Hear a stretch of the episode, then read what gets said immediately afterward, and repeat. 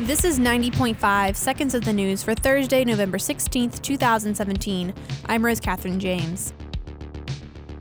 A California gunman killed his wife and hid her body in the floorboards of their house before going on a shooting rampage and killing five more civilians and injuring at least 14, including seven children. Kevin Neal had been out on bail for assault with a deadly weapon.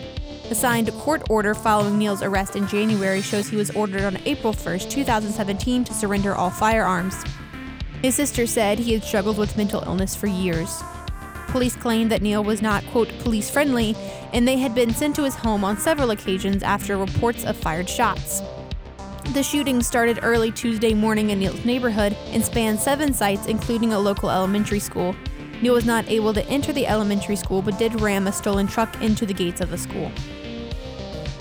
In federal news, the new GOP tax plan may be in trouble after Republican Senator Ron Johnson said he opposed the bill, and Republican Senator Susan Collins said she had major concerns over changes to the bill.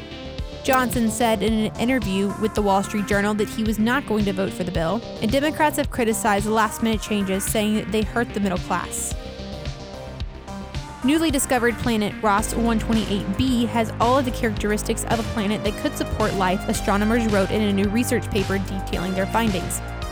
Ross 128 is a much quieter star, and so its planets may be the closest known comfortable abode for possible life, according to a press release from the European Southern Observatory.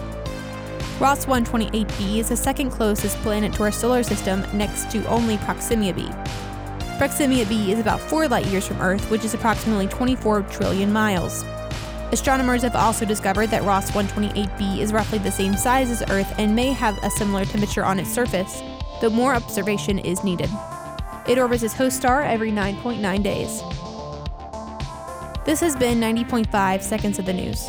For more on any of these stories you have just heard, you can check out the show notes or head over to thedailygamecock.com.